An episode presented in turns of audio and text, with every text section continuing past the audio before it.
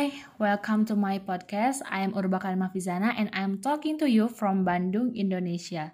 In this podcast, I will explain about making a decision topic. Some definitions of initial terms that you should know about making decision. A decision is a choice that you make about something after thinking about several possibilities. Making a decision is the process through which managers and leaders identify and resolve problems and capitalize on opportunities. Problem is a condition that occurs when some aspect of organizational performance is less than desirable. Opportunity is any situation that has the potential to provide additional beneficial outcomes. There are two types of decisions. First is programmed decisions. Programmed decision is a decision made in response to a situation that is routine or recurring. The second is unprogrammed decision. Unprogrammed decision is a decision made in response to a situation that is unique, unstructured, or poorly defined. Then, there are several conditions in making a decision. Certainty condition is a condition when the implication that the outcomes of every possible alternative is known. This condition is a condition when the probability that a particular outcomes will result from a given decision. Condition of uncertainty is a condition under which there is not full knowledge of the problem and reasonable probabilities for alternative outcomes cannot be determined. Continue to the definition of the next term, decision maker. A decision maker is a person who decides things, especially at a high level in an organization. Types of decision maker are problem avoiders, troubleshooting, and problem searcher.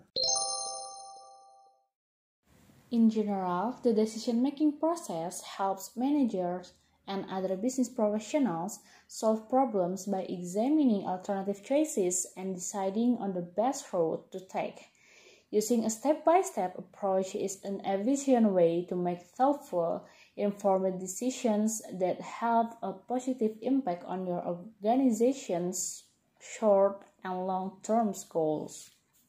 The business decision making process is commonly divided into seven steps. Managers may utilize many of these steps without realizing it, but gaining a clearer understanding of best practices can improve the effectiveness of your decisions. Here are the seven key steps of the decision making process. Identify the decision. The first step in making the right decision is recognizing the problem or opportunity and deciding to address it. Determine why this decision will make a difference to your customer or fellow employees. Second, gather information. Next, it's time to gather information so that you can make a decision based on fact and data. This requires making a value judgment determining what information is relevant to the decision at hand, along with how you can get it. Ask yourself what you need to know to make the right decision, then actively seek out anyone who needs to be involved. Third, identify alternatives. Once you have a clear understanding of the issue, it's time to identify the various solutions at your disposal. You likely have many different options when it comes to making your decision, so it is important to come up with a range of options. This helps you determine which course of action is the best way to achieve your objective. Fourth, weigh the evidence. In this step, you'll need to evaluate for feasibility, acceptability, and desirability to know which alternative is best, according to management expert Bill Hickson and Anthony Stargess. Managers need to be able to weigh pros and cons, then select the option that has the highest chances of success. It may be helpful to seek out a trusted second opinion to gain a new perspective on the issue at hand. Fifth, choose among alternatives. When it's time to make your decision, be sure that you understand the risks involved with your chosen route. You may also choose a combination of alternatives now that you fully grasp all relevant information and potential risks. 6. Take action. Next, you'll need to create an implementation plan. This involves identifying what resources are required and gaining support from employees and stakeholders. Getting others on board with your decision is a key component of executing your plan effectively. So be prepared to address any questions or concerns that may arise. Last but not least, review your decision. An often overlooked but important step in the decision making process is evaluating your decision for effectiveness. Ask yourself what you did well and what can be improved next time. Although following the steps outlined above will help you make more effective decisions, there are some pitfalls to look out for. Here are common challenges you may face, along with best practices to help you avoid them. First, having too much or not enough information. Gathering relevant information is key when approaching the decision making process. But it's important to identify how much background information is truly required.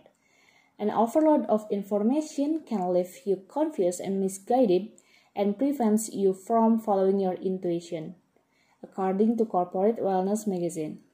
Besides, relying on one single source of information can lead to bias and misinformation, which can have disastrous effect down the line.